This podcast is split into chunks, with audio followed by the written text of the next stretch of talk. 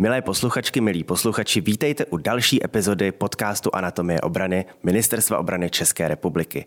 Naším dnešním hostem je doktorka Klára Česlarová, lékařka v 7. polní nemocnice 6. zdravotnického praporu a zároveň primářka hrudní chirurgie v Tomajerově nemocnici. Paní doktorko, dobrý den, děkuji, že jste si našla čas a přišla jste k nám do podcastu.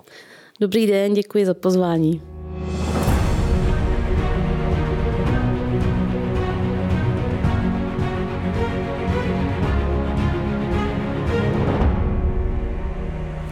Bych začal asi vaším osobním příběhem a vzal bych to úplně od začátku. Co vás vedlo k tomu, že jste si zvolila kariéru vojenské lékařky? No, takže chci být lékařkou, jsem věděla asi od 8. třídy, jak se to stalo, to vám upřímně nepovím, ale asi to souviselo i s tím, co mě v té škole bavilo, zajímalo, přírodopis, biologie, chemie, fyzika, ta už teda méně. No a do toho samozřejmě e, další věci. Já jsem měla nemocného tatínka, takže prostě ne, vždy měl dobrou zkušenost e, s lékaři, takže to všechno se tak ve mně nahromadilo a prostě ta medicína byla jasná volba tak ta vojenská, prostě lékařská fakulta v Hradci má dobrý zvuk, tak jsem to prostě spojila. Uh-huh. Říkáte, že jste vystudovala vojenskou lékařskou fakultu v Hradci. Jak v současné době vůbec probíhá to, když se člověk chce stát vojenským lékařem, to studium? Protože kolují zde možná nějaké představy o tom, že ten vojenský lékař není úplně plnohodnotným partnerem toho civilního, což jistě není pravda, jestli byste to mohla trošku přiblížit. Eh, já jsem začala studovat eh, v roce 2000, tehdy se to jmenovalo Vojenská lékařská akademie Jana Evangelisty Purkyně v Hradci Králové. V průběhu let se vznikem Univerzity obrany eh, se to přetransformovalo na fakultu vojenského zdravotnictví, kterou jsem tedy absolvovala v roce 2006. Nicméně podmínkou přijetí na fakultu vojenského zdravotnictví je zároveň přijetí na lékařskou fakultu Univerzity Karlovy v Hradci Králové. Takže pokud chcete být vojenským lékařem, musíte zároveň složit přijímací zkoušky na tu lékařskou fakultu Univerzity Karlovy v Hradci a vystudovat ji. Takže Lékařská fakulta Univerzity Karlovy v Hradci Králové nám poskytovala kompletní medicínské vzdělání a fakulta vojenského zdravotnictví navrh k tomu nám poskytovala to vojensko-odborné vzdělání, které potřebuje vojenský lékař mít.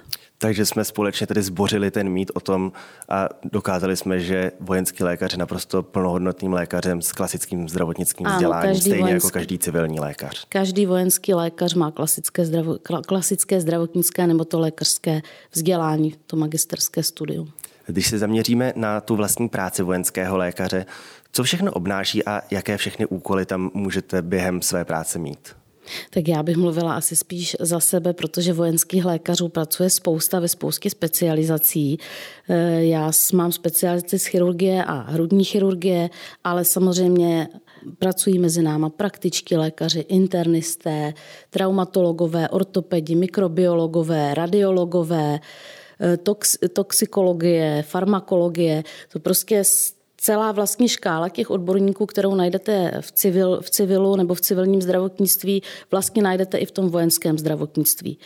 Eh, my jako vojenští lékaři můžeme působit ve vojenských nemocnicích, v centrech ambulantních zdravotních služeb, eh, v Těchoníně, eh, v polních nemocnicích, ale samozřejmě vykonáváme svou práci v nezanedbatelném počtu i v civilních nemocnicích, jako lékaři, jako sestry, jako zdravotničtí záchranáři. To všecko dělá takže mnoha, pacient, mnoha pacientům se nejspíše stalo, že možná ošetřoval někdy za života vojenský lékař, ani o tom nevěděli. Myslím si, že určitě spoustě pacientů se stalo, že ošetřoval vojenský personál a nevěděli o tom. Zmínila jste působení na misích, což si myslím, že je to, co si většina posluchačů asi představí na prvním místě, když se řekne vojenský doktor. Sama jste se několika misí zúčastnila. Mohla byste posluchačům popsat, jak to vlastně na takové misi probíhá, jaký je tam váš život a jaké je tam vaše pracovní nasazení? Já jsem se účastnila tří zahraničních misí, vždycky v rámci polního chirurgického týmu, kdy jsme fungovali v mnohonárodní jednotce eh, v rámci eh, vojenské nemocnice v Kábulu. A když takhle působíte v tom mnohonárodnostním týmu té vojenské nemocnice na nějaké té misi, jak tam třeba vypadá vaše ubytování a i vaše pracovní nasazení? Jde to přiblížit k tomu, když tady jako e, klasický doktor v civilní nemocnici pracujete na nějaké směny, nebo je to tam náročnější tím, že tam musíte v té nemocnici být déle na nějaké pohotovosti? No, tak eh, zaprvé k tomu ubytování v době, kdy já jsem působila v té zahraniční operaci na základně KAJA prostě na letišti eh, v Kábulu, tak jsme bydleli ve zděných, zodolněných budovách. Měli jsme pokoje podvojící, malé, ale dostačující, sociální zařízení, koupelna, jídelna. Uh-huh. A co se teda té práce týče, je to také tak, že se tam střídáte v nějakém směném provozu? Ano, my jsme byli e, rozděleni do určitých pracovních skupin, to znamená, že e, ty byly mezinárodní, takže komunikace vlastně je e, v angličtině. Eh, někdo pracuje na urgentním příjmu, my jsme byli součástí takzvaných chirurgických týmů, kdy jsme na střídačku s dalším eh, zahraničním chirurgickým týmem drželi takzvanou pohotovost. Nicméně v pohotovosti jste tam pořád, musíte být prostě 24 hodin denně, 7 dnů v týdnu na příjmu, protože eh, se může stát cokoliv a pokud by byl velký nápor na tu nemocnici, velká čísla třeba raněných, tak je jedno, kdo má směnu, jdou do práce všichni. Směny byly samozřejmě rozepsány, my jsme do toho poskytovali běžnou péči, protože v týmu jsem měla praktického lékaře, ortopeda, traumatologa, já jsem chirurg, měli jsme anesteziologa, měli jsme sestřičky, takže jsme se zapojili do chodu, protože na té základně, že je strašná spousta lidí, kteří potřebují ošetřit i běžné potíže, takže tam jsme se podíleli samozřejmě v rámci směn i na ošetřování těch běžných záležitostí a pak samozřejmě na péči o ty raněné, které potom přivezli z nějakého místa incidentu. Mhm. Když se řekne polní nemocnice, asi většině na mysli vytane ta polní nemocnice z amerického seriálu Mesh. Navzdory tomu, že ten se odehrává za korejské války, což už je nějaké to desetiletí zpátky, můžeme si i tu současnou polní nemocnici představit v nějakých takovýchto obrysech? Tak v první řadě je nutno říct, že Současná polní nemocnice není žádná budova nebo jsou ostroví stanů a kontejnerů, které někde stojí. Je to instituce, která je složená z lékařů, sester, roty odsunu dalších odborníků se štábu velení. A v zásadě ta polní nemocnice nikde nestojí. My pravidelně v rámci té polní nemocnice cvičíme, trénujeme, plníme si své povinnosti, ale ta polní nemocnice jako taková, jak si ji můžou představit eh, naši spoluobčané v systému těch stanů a kontejnerů, se staví až na základě, eh, až když se někam vyjíždí a staví se podle toho, jaký úkol máte plnit. Takže od toho se odvíjí vybavenost, velikost, délka výstavby. Jsme schopni vystavit polní nemocnici v řádu několika dnů, ale i v řádu několika hodin. Ale záleží to prostě na, na základě toho, jaký úkol a do jakých podmínek jsme vysláni. Takže je tam zásadní hodnotou ta flexibilita a adaptabilita konkrétní situace, která, je, která je potřeba k tomu, aby ta nemocnice plnila svůj účel na daném místě a v daném čase. Přesně tak. Ještě možná, abych tak trošku odlehčil, vrátil se k tomu seriálu Meš. Asi už neplatí, že dneska má polní nemocnice svou vlastní destilační kolonu na zpříjemnění času doktorů. Ne, nemá svou destilační kolonu. Eh, ráda bych upozornila, že eh, kamkoliv polní nemocnice a nejen polní nemocnice, ale všechny jednotky armády vyráží, tak platí absolutně suchý zákon. Takže takové ty romantické představy eh, vysedávání v županu v bažině a popíjení po domácku vyrobeného džinu, tak to je zcela cestné. Jako prof, dneska profesionální armáda nepije. Myslím si, že i mnoho profesionálních lékařů, že samo se asi nadiktovalo tento režim pro zkvalitnění své práce. E, tak žádný soudný doktor, když má pracovat, nepije. E, když si vezmeme ty možnosti nasazení polní nemocnice, tak jsou různé. Od válečných konfliktů po pomoc v nějakých dlouhodobě trvajících konfliktech, typově toho v Afghánistánu, kde jste i vy byla na misi, nebo i pomoc při živelných katastrofách. Je pro vás jako pro vojenské lékaře nějaký zásadní rozdíl v tom, zdali působíte přesně ve válečném konfliktu, nebo naopak, když jste povoláni pomáhat někam, kde se stalo třeba zemětřesení? Rozdíl bude asi spíš eh, ve skladbě těch obětí. Pokud máme válečný konflikt, tak očekáváte jiné takzvané ztráty než u nějaké živelné katastrofy. Podle toho se uspůsobuje, když víte, kam jedete, i vybavení nebo zaměření. Samozřejmě u živelných katastrof musíte počítat hlavně s civilními obětmi, se zraněnými, s dětmi, což u těch válečných konfliktů samozřejmě platí taky, ale přednostně tam ošetřujete spíš válečná traumata než, než eh, děti a civilní ženy a civilní obyvatelstvo. A pro vás jako pro lékaře je to tedy stejné, když už jste tam povolán, tak se předpokládá, že vaše specializace je tam potřebná a prostě děláte svou práci bez ohledu na to, čím ty oběti prošly. V zásadě pro lékaře je pacient jako pacient. Vy pečujete o pacienta tak, jak on potřebuje. A je v zásadě jedno, jestli je to oběť bojů nebo oběť živelné katastrofy. Prostě to, co ten člověk potřebuje, to vy se snažíte mu dát.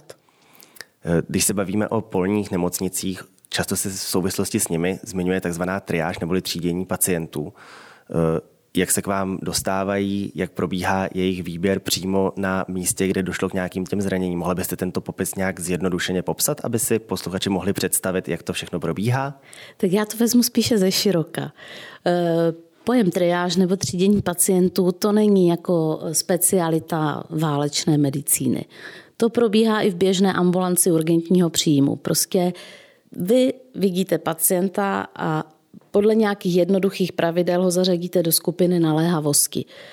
E, určitě jste to někdy zažil na pohotovosti, na urgentním příjmu. Když tam přijdete s pořezaným prstem, tak vás vytřídí jako prioritu nejnižší. Když tam přijde někdo z bolestí na hrudi a dušnosti, tak je automaticky i hned zařazen do priority nejvyšší. A podle toho se mu dostane té péče tak rychle, jak jeho stav vyžaduje. Nefunguje to jako přijdu ve frontě, až na mě dojde řada.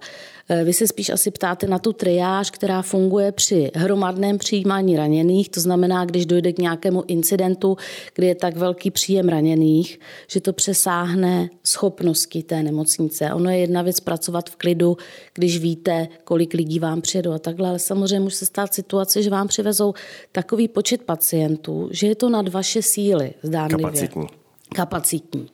Takže v tu chvíli vy musíte stanovit priority. Ve válečné situaci je to o tom ošetřit co nejvíce pacientů a zajistit přežití co nejvíce pacientů.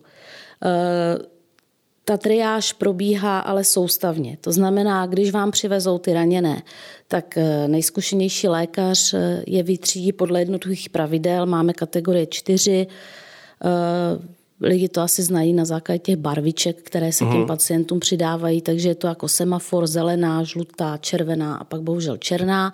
Ta zelená nám označuje pacienty, kteří eh, jsou lehce ranění nebo prostě nepotřebují to ošetření hned. A vydrží delší dobu. A vydrží si na něj počkat. Eh, žlutá to jsou pacienti, kteří budou potřebovat nějaký zákrok, ale nepotřebují ho urgentně. A pacienti s červeným štítkem, to je ta urgentní priorita, jaký potřebují zákrok okamžitě. Ale samozřejmě, uh, už jenom tím, že pak ten zákrok, zákrok uh, provedete, tak se vám ten pacient může přesunout do nižší kategorie. Uh-huh. Pokud má pacient tenzní pneumotorák, což je nahromadění vzduchu v pohrudniční dukině, tak ho zařadíte do kategorie červené ale potom, když mu zavedete hrudní drén a ten vzduch vypustíte, tak on se zlepší a můžete ho zařadit klidně do kategorie zelené. Jo, takže ta triáž probíhá neustále. Samozřejmě v té červené kategorii, v té prioritní, tam jsou pacienti eh, s masivníma krevníma ztrátama.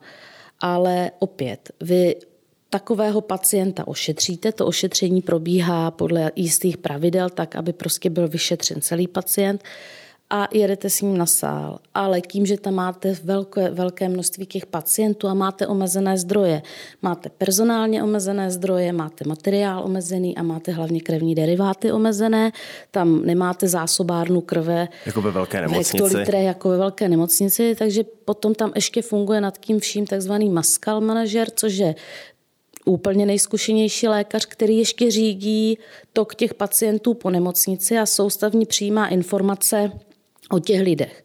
Takže se může stát, že pokud máte pacienta, který eh, by byl zachránitelný za cenu nějaké operace, ale má takové krevní ztráty, že by vyčerpal ty zásoby krve, které jsou tam pro všechny, tak se mu té péče nedostane. Mm-hmm. A dostane se do té černé kategorie těch lidí, kteří mají zadrženou léčbu. To znamená, že je u nich tišená bolest, eh, tak, aby netrpěli a samozřejmě, ale i tam se ten stav mění a tam se o ně taky stará lékař, který soustavně informuje toho hlavního manažera o tom, co je třeba. Takže je to komplexní systém, složitý systém. Ale potřebný systém. A potřebný systém, protože opravdu vy musíte s tím, co máte, zachránit co nejvíce lidí. A byť víte, že v civilních podmínkách byste třeba těžce raněného zachránil, tak tady ho nemůžete zachránit, protože na úkor 6-hodinové operace, kterou by třeba potřeboval, vy jste schopni ošetřit další více, čtyři lidi. dalších lidí. Jo, to je těžké rozhodování, já neříkám, že není. Chápu, že pro některé lidi to může znít brutálně, ale je to potřebné. Zmiňujete, že jedním z těch eh, nedostatků, kterými z pochopitelných důvodů polní nemocnice trpí, je i nedostatek krve a krevních derivátů. Jak se tato situace na místě řeší? Tak existuje systém zásobování krví a krevními deriváty. E, nicméně v zahraničí třeba, zažila jsem to i na zahraniční misi, se to dá vyřešit i existencí takzvané Walking Blood Bank, v překladu chodící krevní banky, což je velmi zajímavé a velmi se mi to líbilo, kdy vy máte, jako teď použiju ošklivé slovo, vykřížené, vykříženou skupinu dobrovolných dárců krve, kteří mají většinou ideálně nulu negativní. Ty máte už dopředu vyšetřené na všechny ty záležitosti, které vyšetřují se běžně u všech dárců krve. A pokud prostě se nemocnice dostane třeba při tom přím, hromadném příjmu raněných do situace, kdy se jí nedostává krve, tak zaktivuje tuhletu Walking Blood Bank. Je to velmi elegantní. Ti dobrovolní dárci přijdou do té nemocnice, tam je určený personál, který jim tu krev odebírá. Je to Takhle romanticky je to třeba ukázáno v tom filmu Pearl Harbor, kdy tam daruje ten Ben Affleck s tím mm. svým kolegou krev do těch skleníček od Coca-Coly. to už to asi není tak do v zásadě dnes se to nedělá do skleníček od Coca-Coly. Je to prostě specializovaný vak, který se naplní tou krví toho dárce. V zásadě hned se uzavře a okamžitě se může přenést na operační sál a dát se tomu příjemci. Má to strašné výhody, ta krev je teplá, obsahuje všechno to, co má.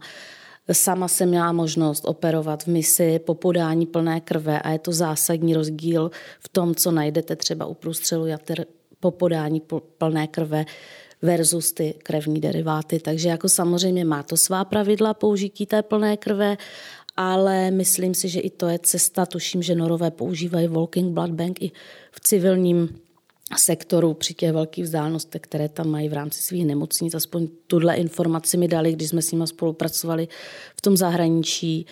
U nás už se začíná plná krev v traumatologii používat i u letecké záchranné služby. Takže to je taková cesta, jak pak si pomoci. získat tu krev, kterou mm-hmm. potřebujete. Jenom bych se dozeptal, zmínila jste, že ideálně se berou do této Walking Blood Bank eh, dárci s krevní skupinou nula. Proč je tomu tak? Eh, krevní skupina nula negativní je totiž ideální dárce. Každá nemocnice touží mít zásoby nuly negativní. I ta polní. I ta polní. Uh-huh. Ještě bych možná se vás zeptal na to, eh, že vlastně to, co děláte vy, tak je pracoviště role dvě, buď B nebo E je tady ještě pracoviště role jedné. Jestli byste mohla ty role jenom v, ve velké stručnosti popsat, jak to celé probíhá, o co, o co jde? Tak eh, Šestá a sedmá polní nemocnice jsou pracoviště, které zajišťují péči na úrovni, jak jste říkal, 2B nebo 2E. Role jedna, ta je zajišťovaná uh, hlavně většinou třeba praktickými lékaři. Eh, liší se to ve spektru té poskytované péče, samozřejmě s tím souvisí i technické a materiální vybavení. Role jedna má za úkol primární stabilizaci pacienta, plus samozřejmě pokud se zrovna nestaráte o traumatizované a raněné lidi, tak provádí běžnou lékařskou péči. To provádí i ta role dvě. Uh-huh. Jo. Ale eh, pokud pak se bavíme o těch traumatizovaných pacientech, tak na roli dvě se poskytuje Eh, života končetiny zachraňující eh, léčba, resuscitační chirurgie. Není cílem tam ty lidi vyléčit nebo dokonale uzdravit. Tam délka pobytu je 1 až 5 dní, takže tam je cílem těch lékařů ošetřit toho pacienta tak, aby byl stabilizován a byl schopen převozu na vyšší etapu roli 3 nebo roli 4, kde prostě ho už doléčí. Uh-huh. A to je standardizované zdravotní pracoviště, nějaká nemocnice někde v místě, nebo je to také uh, zajišťováno vojenskými lékaři uh, na Je to zajišťováno, uh, role 3 je zajišťovaná vojenskými lékaři a vlastně i role 4 u nás je zajišťovaná vojenskými lékaři, protože roli 4 nám zajišťuje ústřední vojenská nemocnice. tady uh-huh. na území na České republice. Role čtyři většinou se už pak nachází na území toho domovského státu. Role tři, ta se může nacházet jako mimo a ta se zase liší tím, jaké spektrum specialistů vy jste tam schopni jako nabídnout. Role tři je většinou prostě ten stupeň, kam překládáte pacienta z role dvě. Ale můžete to přeložit i na roli čtyři domů. To zase záleží na zdravotním stavu, na potřebě další péče, na možnostech odsunu. Uh-huh. Ještě bych se vás zeptal na vaši osobní zkušenost s tím, že pracujete jak jako vojenská lékařka, tak jako lékařka v civilní Tomajerově nemocnici. Popsala jste tady to, že práce té vojenské lékařky probíhá pod stresem, pod neustálým uh, zvažováním přesně toho, jak využít ty materiální zdroje. Uh, hlavně je tam velká míra nečekatelnosti toho, kdy zrovna vám tam nějakého pacienta přivezou, což v té klasické nemocnici je také ale asi v nějaké omezené míře. Lze říct, že ta práce v této majorové nemocnici je méně stresující než třeba na té misi nebo ve válečném konfliktu, nebo to tak není? Já bych chtěla upozornit na jednu věc, že každý lékař pracuje pod stresem. Je jedno, jestli jste ve válce nebo v civilu. Eh, všichni lékaři i všechny sestřičky pracují pod stresem. Jo, něco jiného je ano, pracovat v vojenském konfliktu, ale tady zase řešíte jiné věci v tom civilu. A každý lékař v této zemi i každá sestra pracují ve stresu. Eh, my jsme na ten stres záseří si myslím dost zvyklí, takže já si ho třeba po těch letech už ani jako nepřipouštím, takže nevím, v tomhle tom jako ve stresu rozdíl určitě nevidím. Ta civilní medicína v podstatě léčíte lidi, já nevidím rozdíl mezi civilní a vojenskou medicínou. Samozřejmě chodíme tady do práce, máme svoje spektrum pacientů, eh, sloužíme, děláme to, co dělají všichni lékaři v této zemi. Když ovšem armáda potřebuje a zavelí, tak samozřejmě plníme další povinnosti. S tím jsou ta civilní zařízení, ve kterých my pracujeme jako seznámená, smířená a vědí, že prostě když armáda zavelí a je nás třeba jinde, tak jdeme jinde, klidně i ze dne na den. Ale jinak v rámci toho eh, běž, jako běžného života pracujeme tak jako každý jiný lékař nebo sestra v této nemocnici. Vy už jste to v jedné ze svých odpovědí zmiňovala, že e, není to jenom o doktorech, ale i o tom ostatním personálu a že vlastně ta polní nemocnice musí být stejně dobře fungující organismus jako nemocnice klasická, kde musí všichni spolupracovat a pracovat spolu. E, jaká všechna tady ta zdravotnická povolání v té polní nemocnici nalezneme? Úplně všechna? V polní nemocnici naleznete velké spektrum jako opravdových jako odborníků. My, a teď nemluvím jenom o polní nemocnici, mluvím obecně o vojenském mm-hmm. zdravotnictví. E, mezi lékaři najdete spoustu specialistů z nejrůznějších oborů, ať už je to chirurgie, hrudní chirurgie, ortopedie, traumatologie, anesteziologie, interna, rengenologové, máme tady oftalmology, ORL, celý ULZ. Mezi těmi lékaři najdete i spoustu jako akademicky eh, vzdělaných nebo lidí s velkým akademickým jako postavením. Máme tam docenty, máme tam profesory, kteří se podílí i na výuce civilních studentů, sester, záchranářů.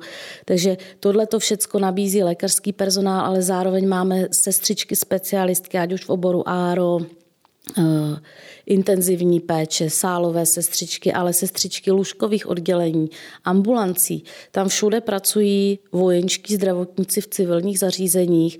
Máme radiology, rengenology, rengenové laboranty, laboranty v laboratořích biochemie, sestřičky u praktických lékařů a praktické lékaře na těch centrech zdravotních služeb, jako v podstatě my pokrýváme svým, svou odborností celý rozsah současné medicíny a je hezké, že můžeme pracovat i v těch civilních zařízeních, protože si tak udržujeme pořád tu odbornost, pořád jsme v kontaktu s nejnovějšími novinkami a pořád jsme ve cviku, jak bych to řekla.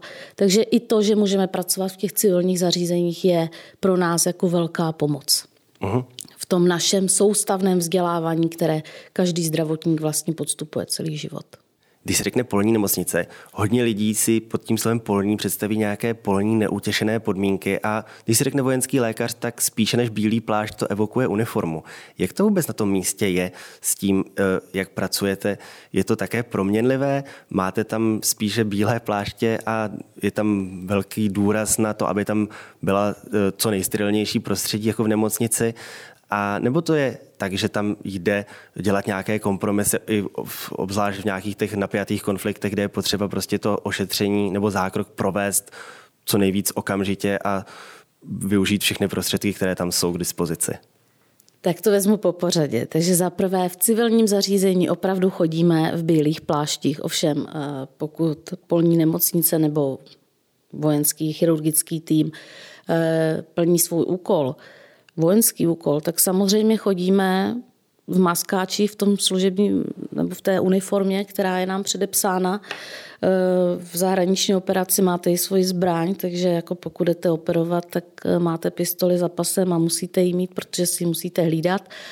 Ale eh, samozřejmě i v tom nasazení bojové máte nějakou možnost se převlíknout do operačního prádla, ale není to úplně jako nutné.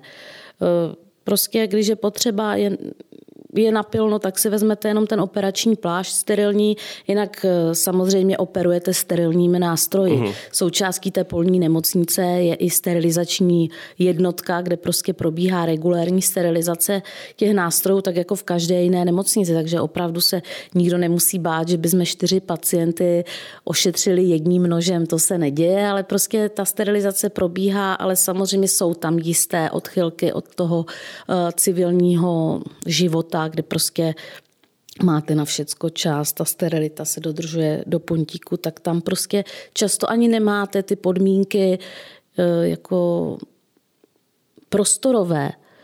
Pokud operujete ve stanu, tak opravdu nebo nemusíte mít postavenou polní nemocnici nebo chirurgický sál jenom ve stanu. Jo. Jsou u nás lidé, kteří mají za sebou zahraniční operace, kdy operovali v hangáru. Jo? Hmm. Takže prostě tam je jasné, že tu sterilitu prostředí dodržet nemůžete. Ale o tom to není v tu chvíli. Já vám, paní doktorko, mnohokrát ještě jednou děkuji, že jste si našla čas. Pohovorila jste tady se mnou pro posluchače o tom, jaký je život vojenského lékaře, jak vypadá práce v polní nemocnici, ale i jak vypadá práce vojenského lékaře v nemocnicích civilních. Moc krát vám děkuji nejenom za čas, ale hlavně za to, co děláte a přeji vám hodně zdaru ve vaší práci i do budoucích let. A budu se s posluchači těšit na slyšenou u dalšího dílu Anatomie obrany.